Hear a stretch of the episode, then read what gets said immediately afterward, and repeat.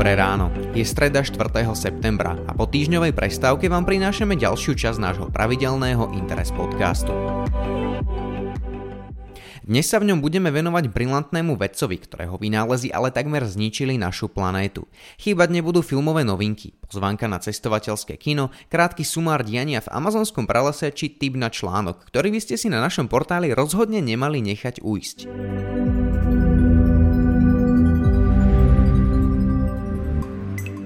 Počas života patril k oceňovaným a rešpektovaným inžinierom. Pod svojim menom mal viac ako 100 rôznych patentov, z ktorých si história do dnešného dňa pamätá najmä dva. Svetového zákazu tetraetylolova a chlorfluorovaných uhlovodíkov sa už ale Thomas Midley Jr. nedožil. Zomrel ako brilantný vynálezca, no svet si ho napriek tomu pamätá ako človeka, ktorý ovplyvnil klímu Zeme viac ako akýkoľvek iný organizmus, ktorý na niekedy žil. Thomas Midgley Jr. sa narodil v roku 1889 v americkej Pensylvánii do rodiny inžiniera a vynálezcu. Thomas Jr. pokračoval v otcových šlapajach a v roku 1911 získal na Cornellovej univerzite svoj inžinierský titul. Štúdium na prestížnej univerzite a ako aj veľké odhodlanie, motivácia a v neposlednom rade talent mu v roku 1916 otvorili dvere do už v tom čase obrovskej spoločnosti General Motors. V General Motors pracoval Midgley na odstránení problému s detonačným spalovaním, ktoré sa často nazýva aj klepanie motora. Samovznietenie nespálenej zápalnej zmesi, ktoré sprevádzala rázová vlna vyvolávajúca klepotavý zvuk motora, ktoré mohlo viesť až k jeho poškodeniu, bolo možné odstrániť používaním vysokooktánového paliva alebo pridaním etanolu. Z takéhoto riešenia však neťažili samotné automobilové spoločnosti a preto mal Midgley aj systémové riešenie. Jeho výskum trval až 5 rokov a to najmä preto, že bol počas prvej svetovej vojny zastavený pre potreby výskumu leteckého paliva. V roku 1921 Midgley konečne prišiel s potrebným riešením, keď zistil, že pridaním tetraetylolova do paliva detonačnému spalovaniu zabráni. Aby sa spoločnosť vyhla negatívnej reklame a otázkam zo svojho nového objavu, slovo olovo celkom vypustila a nové aditívum nazvala etyl. Začalo sa priemyselné lobovanie, ktoré nové aditívum uprednostňovalo pred existujúcou alternatívou s etanolom a nasledujúci rok získal Midgley svoje prvé významné ocenenie od americkej chemickej spoločnosti. Prvé problémy s pridaním olova do paliva pre spalovacie motory však na seba nenechali dlho čakať. Toxická zmes je totiž veľmi dobre rozpustná v tukoch, ľahko preniká cez kožu, ale rýchlo sa do tela vstrebáva aj cez plúca, pričom môže okrem iného spôsobiť ochrnutie nervovej sústavy. Už v roku 1923 mal po viac ako ročnej práci s olovom zdravotné problémy aj samotný Midgley, ktorý požiadal o rekonvalescenciu.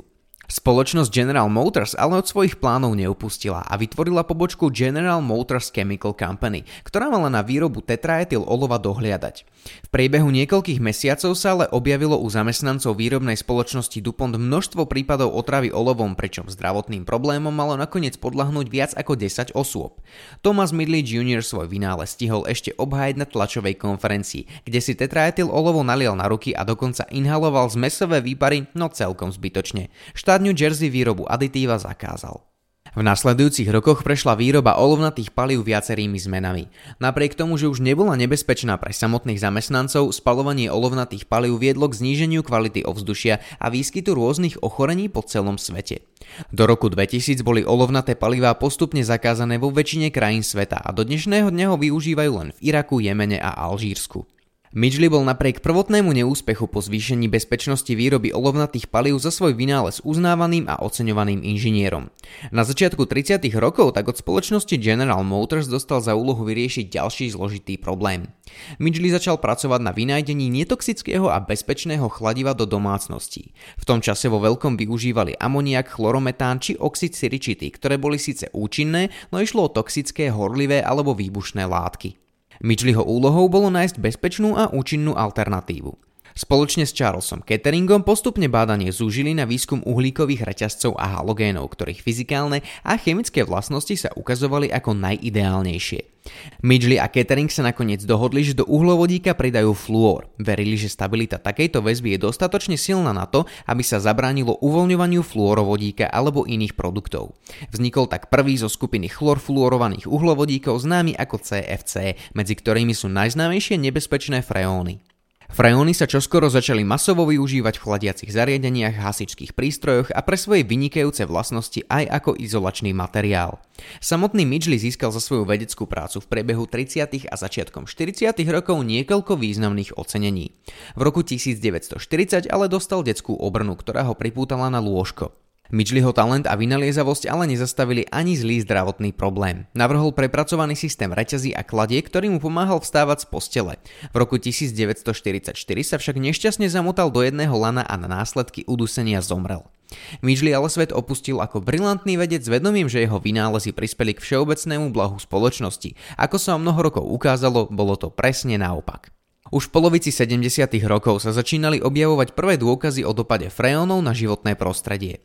V ozónovej diere totiž uvoľňujú chlór, ktorý ničí pre život potrebnú ozónovú vrstvu. Po objavení ozónovej diery na začiatku 80. rokov začal svet reálne uvažovať o celosvetovom zákaze využívania freónov, ktoré prišlo do platnosti v septembri 1987 podpísaním Montrealského protokolu. Pre Tomasa Midgleyho znamenala druhá polovica 20. storočia stratu reputácie. Jeho vynálezy spôsobili množstvo zdravotných problémov ľuďom vo všetkých kútoch sveta, nehovoriac o obrovskom zásahu do životného prostredia. Midgley samozrejme o dôsledkoch využívania olovnatých palív ako aj freónov v 20. a 30. rokoch vedieť nemohol a jeho príbeh je jasnou ukážkou toho, že vedecký pokrok nemusí byť vždy tak prínosný, ako sa na prvý pohľad zdá.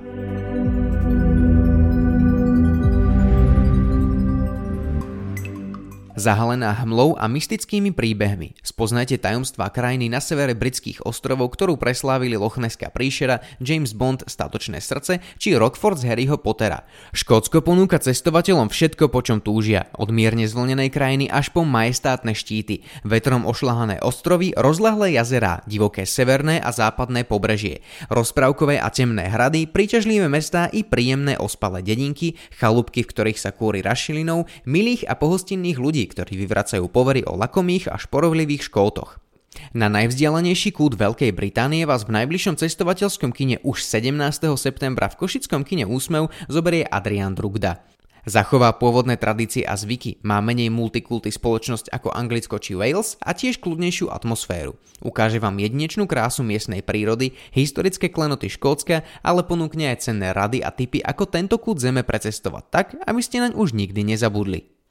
Ako je už zvykom, od štvrtku sa opäť môžeme tešiť na niekoľko premiér. Tou najhlavnejšou z nich bude to Kapitola 2. Príbeh o desivom klaunovi Pennywiseovi sa predstaví v pokračovaní, ktoré má byť ešte desivejšie ako prvý diel. Film je adaptáciou fantastického bestselleru Stephena Kinga a jeho udalosti sa budú odohrávať 27 rokov po udalostiach z prvého filmu. Okrem toho prichádza do našich kín aj ruský film Humorista, ktorý rozpráva o komikovi v Sovietskom zväze. Ten si veľmi dobre uvedomuje, že humor je najúčinnejšia zbraň proti mocným a hlúpim, no zároveň vie aj to, že žije na mieste a v dobe, kde môže humor zabíjať. Prežíva tak významný vnútorný konflikt, ktorý na plátno preniesol režisér Michail Idov. Oba filmy uvidíme v našich kinách už od zajtra, štvrtku 5. septembra.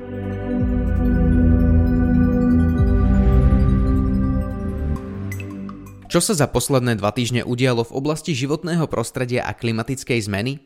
A zda najskloňovanejším slovným spojením boli v tomto smere požiare v amazonskom pralese. Ich zvýšený tohtoročný výskyt si všimla brazílska vesmírna agentúra, ktorá varovala, že tento rok sa v amazonskom pralese vyskytol rekordný počet lesných požiarov. Tie navyše často nevznikajú prirodzene, ale zapríčnené sú vypalovaním za účelom získania polnohospodárskej pôdy. Ostro kritizovaný za aktuálnu situáciu nebol nik ako brazílsky prezident Jair Bolsonaro. Ten najskôr slovne zautočil na vedcov a neskôr aj svetových politických lídrov, ktorí sa dožadovali okamžitého konania.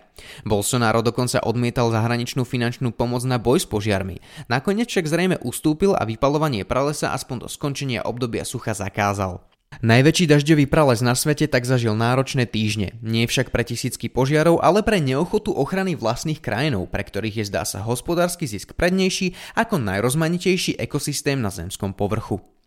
Prešla pešo 4297 km. Trvalo jej to 151 dní a celé týždne nestretla jediného človeka. Monika Benešová pochádza z malého mestečka na Morave a ako sama hovorí, na pacifickú hrebeňovku ju doviedol život. Po ťažkých zdravotných ťažkostiach sa rozhodla zdolať ikonickú tisícky kilometrov dlhú turistickú trasu naprieč Severnou Amerikou, ktorú my poznáme len z hollywoodských filmov. Čo všetko na mesiace dlhej ceste zažila, ako sa pre ňu pripravila a čo pre ňu zdolanie ohromnej magistrály znamenalo, nájdete v rozhovore publikovanom na portáli Interes.sk. Ďakujeme, že ste opäť počúvali Interes podcast a tešíme sa na vás opäť o týždeň.